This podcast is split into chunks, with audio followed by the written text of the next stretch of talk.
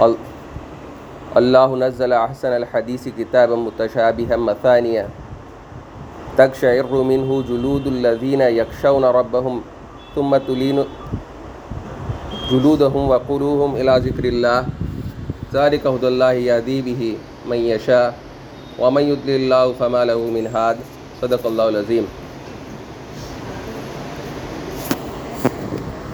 આપની સમક્ષ મેં કુરાન મજીદની સૂરે ઝુમર ઓગણચાલીસ નંબરની સૂરત છે એની ત્રેવીસ નંબરની આયાત મેં તમારી સામે તિલાવત કરી। એનો તર્જુમો આ પ્રકારે છે, અલ્લાહે સર્વોત્તમ વાણી અવતરિત કરી છે એવા ગ્રંથમાં જેના તમામ ભાગો સુસંગત છે અને જેમાં વિષયો વારંવાર દોહરાવવામાં આવ્યા છે। તેને સાંભળીને તે લોકોના રૂવાડા ઊભા થઈ જાય છે જેઓ પોતાના રબથી ડરનારા છે, અને પછી તેમના શરીર અને તેમના હૃદય નરમ પડીને અલ્લાહના સ્મરણ તરફ વળી જાય છે। આ અલ્લાહનું માર્ગદર્શન છે જેના દ્વારા તે સન્માર્ગ ઉપર લઈ આવે છે જેને ચાહે છે, અને જેને અલ્લાહ જ માર્ગદર્શન ના આપે તેના માટે પછી કોઈ માર્ગદર્શક નથી।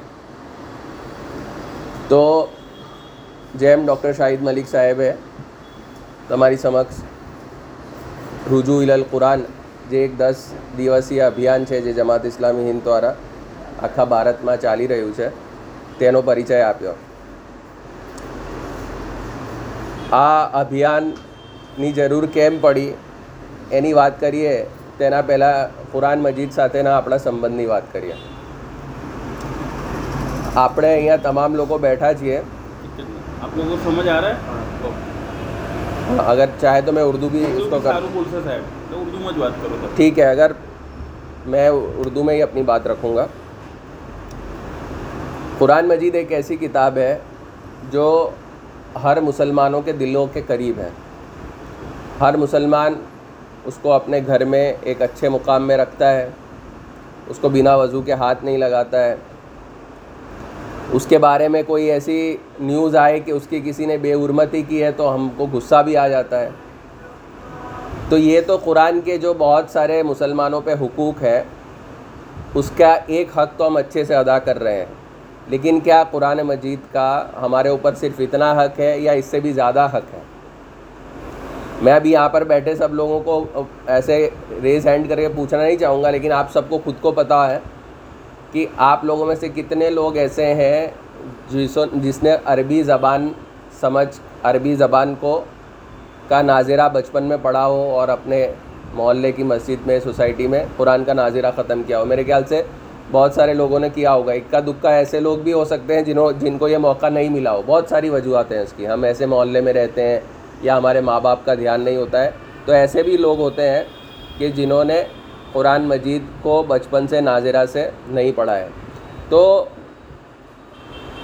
मैं आपसे बात ये करना चाह रहा हूँ आज कि कुरान मजीद जो है वो वो किताब है जो किसी इंसान ने नहीं लिखी हुई है। ये वो किताब है जो ख़ुद अल्लाह रब्बुल इज़्ज़त ने पूरी इंसानियत के लिए, और सिर्फ ये नहीं कि चौदह सौ साल पहले आप सल्लल्लाहु अलैहि वसल्लम का ज़माना था उस समय के लिए, बल्कि रहती दुनिया तक, जब तक यहाँ पर आखिरी आदमी सांस लेगा तब तक वो कुरान की रहनुमाई उसको पहुँचा दी गई है।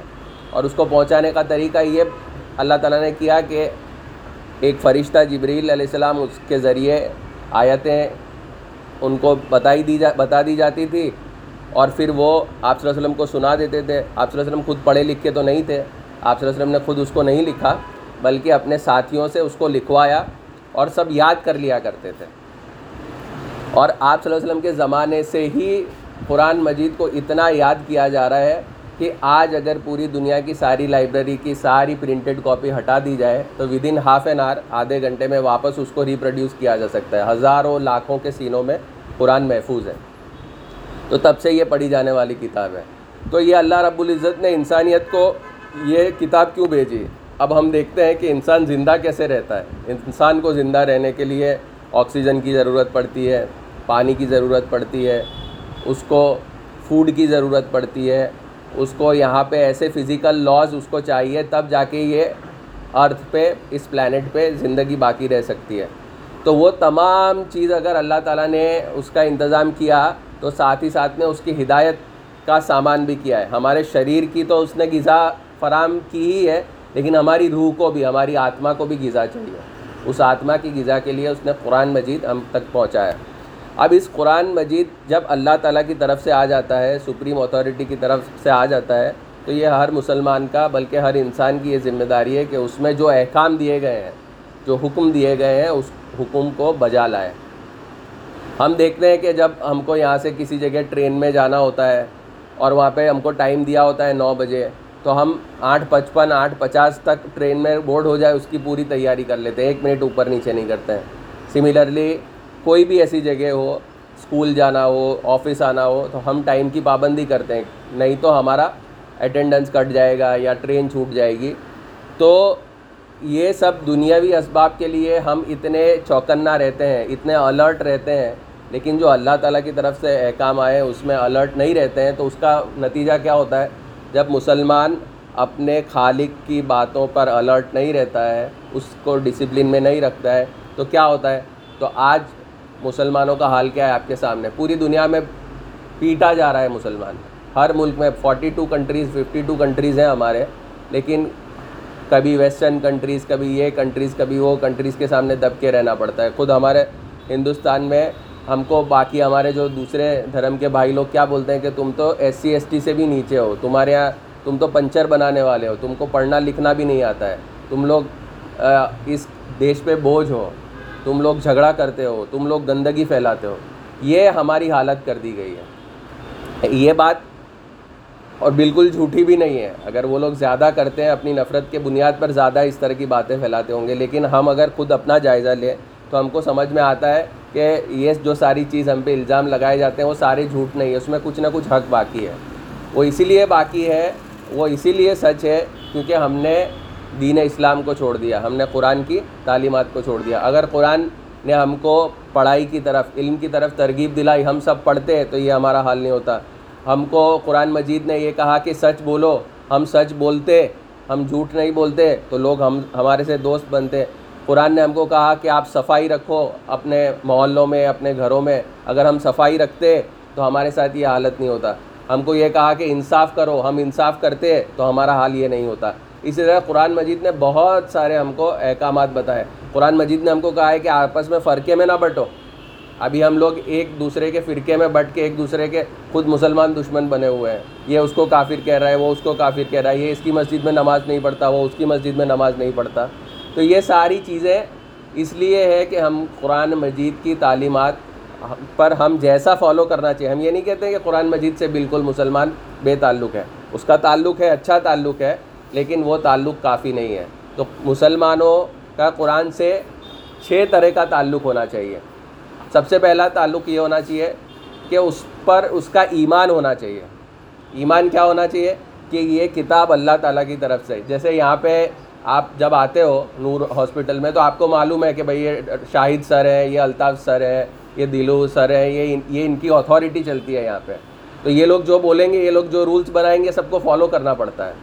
تو اسی طرح جب آپ نے یہ ایمان آپ کے اندر آ گیا کہ یہ لوگ اتھارٹی ہے، تو اسی طرح یہ قرآن مجید اللہ کی کتاب ہے، اس پر ایمان ہونا چاہیے کہ یہ اللہ کی اتھارٹی، اللہ کی طرف سے. سب سے پہلا حق یہ ہے.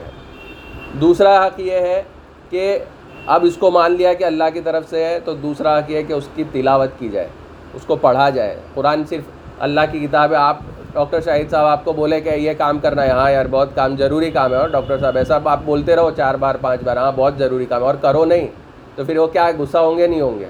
تو اسی طرح سے قرآن مجید بہت اچھی کتاب ہے، اللہ کی کتاب ہے، یہ ہم کو دنیا اور آخرت دونوں میں کامیابی دینے والی کتاب ہے. ایسا ہم بولتے رہے، سمجھتے رہے، لیکن اس پہ عمل نہیں کریں گے، اس کو پڑھیں گے نہیں، وہ رولز کیا ہے دیکھیں گے نہیں، تو بھی ہم غلط کر رہے ہیں، اپنے آپ اپنے ساتھ بھی غلط کر رہے ہیں، اور وہ قرآن کا جو حق ہے وہ بھی نہیں کرتے ہیں. ہم جب تلاوت کی بات کرتے ہیں تو اس کا مطلب یہ ہے کہ عربی میں اس کو پڑھنے کی کوشش کی جائے. تو عربی زبان میں اگر آپ نے پڑھا نہیں ہے قرآن مجید اور آپ پڑھنا چاہتے ہو، تو اسی لیے جماعت اسلامی اس ابھیان کے ذریعے یہ کوشش کر رہی ہے کہ جن جن لوگوں کو عربی سیکھنی ہے، ایسے کتنے ہی قصے ہیں جنہوں نے پچاس سال ساٹھ سال کے بعد قرآن پڑھنے کا پہلی بار ان کو شرف حاصل ہوا. تو it is never too late. جب تک زندہ ہے کبھی لیٹ نہیں ہے. کہ آپ بچپن میں پڑھا نہیں، اب پڑھ کے کیا مطلب ہے؟ تو اگر آپ میں سے کوئی ایسے لوگ ہیں پڑھنا چاہتے ہیں تو یہاں پہ ڈاکٹر صاحب کو بھی بتائیے, کسی کو بتائیے, آپ کے گھر کے آس پاس کوئی, آپ کو جب بھی کنوینینٹ ٹائم ہے ہم کوشش کریں گے کہ اسی دوران کوئی معلم ہو, کوئی استاد ہو جو آپ کو پڑھائے, اس کے لیے ہم ویوستھا کریں گے انشاءاللہ. تو یہ ہے کہ تلاوت, اور اگر آپ نے عربی میں پڑھ لیا ہے اس کو تو ساتھ ساتھ اب اس کا دوسرا حق ہے یہ کہ اس کو ترجمے کے ساتھ پڑھنے کی کوشش کی جائے. اب قرآن سمجھنا ہے تو ہر روز دس سے پندرہ منٹ گھر سے نکلتے سمے, یا اگر آپ بس میں بیٹھتے ہیں, یہاں پہ تو مجھے معلوم نہیں لوگ ٹریول کرتے ہوں گے بس وغیرہ میں, تو آپ موبائل میں بھی آپ دیکھ سکتے ہیں اس کو. ابھی موبائل میں اتنی ساری اپلیکیشنس اویلیبل ہیں, ایون آپ کان میں لگا کے سن بھی سکتے ہیں, بہت اچھے اچھے قرآن کی بہت ساری قرآنک اپلیکیشنس ہیں. تو یہ دوسرا جو ہے ترجمے کے ساتھ پڑھنے کی کوشش کی جائے, اس کو سننے کی کوشش کی جائے, اس کو سمجھنے کی کوشش کی جائے, سمجھنے کے بعد اس پر عمل کرنے کی, اس پہ غور و فکر کرنے کی, تدبر کرنے کی کوشش کی جائے. تدبر مطلب وہ جو چیز بتا رہا ہے وہاں سے ہم اپنی زندگی کے حل ڈھونڈنے کی کوشش کریں, اس کے بعد ہم اس پہ عمل کرنے کی کوشش کریں. قرآن جو جو کہا کہہ رہا ہے ہم سے, اگر ہم اس پہ عمل کوشش کریں گے, قرآن میں اللہ تعالیٰ فرماتا ہے الا بذکر اللہ تطمئن القلوب. ہم لوگ کیا ہے کہ اپنی زندگی کے ایسی چیزوں میں لے کے الجھتے رہتے کہ میری سیلری کب بڑھے گی, میرا کریئر کب پراسپیکٹ ہوگا, میری شادی کب ہوگی, میرے بچے کو اچھے اسکول میں ایڈمیشن کب ہوگا. یہ ساری چیزوں کے لیے محنت کرنا ضروری بھی ہے, اسی لیے انسان کی ڈگنیٹی بھی باقی رہتی کہ دنیاوی مٹیریل چیزوں کا بھی اپنی فیملی کے لیے, اپنے لیے دھیان رکھے. لیکن اس میں آپ کو کتنا بھی مل جائے, آپ نے ابھی پیپر میں پڑھا ہوگا تین بڑے بڑے لوگ, راکیش جنجھنوالا چالیس پچاس ہزار کروڑ کا اس کا وہ تھا, پھر یہ سائرس مستری, پھر ابھی وہ تلسی تانتی, یہ لوگوں کے ہزاروں کروڑوں روپے کے مالک تھے. لیکن آپ انہی طرح کے کچھ بہت سارے ریسرچ ہیں کہ اس طرح کے جو امیر لوگ ہوتے ہیں, جن کے پاس خوب پیسہ ہوتا ہے, عزت ہوتی ہے, لیکن زندگی میں سکون نہیں ہوتا ہے. تو میں نے جو ابھی آیت پڑھی آپ کے سامنے, الا بذکر اللہ تطمئن القلوب, یعنی کہ جو جو سکون ہے نا, جو آپ کو وہ دنیاوی چیزوں سے, مٹیریل چیزوں سے نہیں مل سکتا ہے, سکون کے لیے اللہ کا ذکر کافی ہے. اور ایسا بہت بار تجربہ ہوا ہے. اگر آپ کا ایمان ہے, آپ کو ایسا وقت آتا ہے ہمارے ہر آدمی کے ساتھ کہ تھوڑا ڈپریشن میں جاتا ہے, تھوڑا ٹینس ہو جاتا ہے, سمجھ میں نہیں آتا ہے آگے کیا کرے, کسی نے کچھ زور سے بول دیا ہے, یا کوئی کچھ بیمار ہے, یا کوئی ہماری ضرورت ہے اور وہ پوری نہیں ہو رہی ہے, اور ہم ہم سے کوئی کچھ کہہ رہا ہے, تو ہمارا جو اندر کی دنیا ہے وہ تھوڑی خراب ہو جاتی ہے. تو اس اندر کی دنیا میں سکون لانے کا طریقہ کیا ہے؟ تو اس میں لاکھوں کروڑوں روپے سے سکون نہیں آئے گا. اس میں دنیاوی کہ آپ پرائم منسٹر منسٹر بنا دیا جاؤ گے تو سکون نہیں آئے گا. جب ہم اللہ کو یاد کریں گے, تو اللہ کو یاد کرنے کا طریقہ کیا ہے؟ بہت سارے اذکار ہیں, ذکر ہیں, استغفر اللہ پڑھ سکتے ہیں, درود شریف پڑھ سکتے ہیں, اللہم صلی اللہ سیدنا مولانا مولانا علیہ. وہ دل میں اگر ہم پڑھتے جائیں تو آپ دیکھو گے اس کا ڈرامیٹک میجک ایفیکٹ ہوتا ہے. آپ کو کبھی بھی ایسا ہو کہ ابھی آج اچھا نہیں لگ رہا ہے تو من میں یہ استغفار یا سبحان اللہ, الحمدللہ, اللہ اکبر, اس کو پانچ منٹ سات منٹ پڑھتے رہیے. آپ دیکھیے ود ان فیو منٹس آپ کا جو سب چیز ہے نا, آپ کو جو ڈپریسنگ خیالات ہیں وہ سیدھے آپ دھیرے دھیرے پازیٹیوٹی میں تبدیل ہو جائیں گے. تو یہ بہت سارے کرامات ہیں قرآن مجید کے جو جس کا ہم کو فائدہ اٹھانا ہے. ایک اور چیز ہے کہ یہ صرف اس کو سمجھ کے عمل کرنے تک اس کو یہ نہیں رکھنا ہے, بلکہ اس کو پھیلانے کے لیے, اس کی تبلیغ کرنے کے لیے, اس کی تذکیر کرنے کے لیے بھی ہم کو محنت کرنی ہے. اور وہ محنت کرنے کا طریقہ کیا ہے کہ نیک صالح اجتماعیت سے ہم جڑ جائیں. ہمارے یہاں جامعہ اسلامی, اسی لیے ہم لوگ ہر ہفتے پروگرامز کرتے ہیں جس میں قرآن کے درس ہوتے ہیں. تو جہاں جہاں آپ کے مسجد کے قریب کہیں بھی دوسرے اس طرح کے ادارے بھی کرتے ہوں, تو ایسی نیک صالح اجتماعیت سے ہم جڑتے ہیں تو ہمارے اندر بھی قرآن کا شوق بھی پیدا ہوتا ہے, دین پہ عمل کرنے کا شوق پیدا ہوتا ہے, ہمارے بچوں کی صحیح تربیت کرنے کے لیے بھی ہمارے اندر جذبہ پیدا ہوتا ہے. تو یہ ساری چیزیں تھی قرآن مجید کے تعلق سے. اب میں یہ آپ سب سے یہی اپیل کرتا ہوں کہ آپ اگر تمام آپ کے گھروں میں اگر کوئی ترجمے والا قرآن نہیں ہے تو اس کو ڈاکٹر صاحب کو بول کے لے لیجئے. گجراتی میں بھی ہے, ہندی میں بھی ہے, اردو میں بھی ہے, اور ہندوستان کی ہر زبان میں اویلیبل ہے.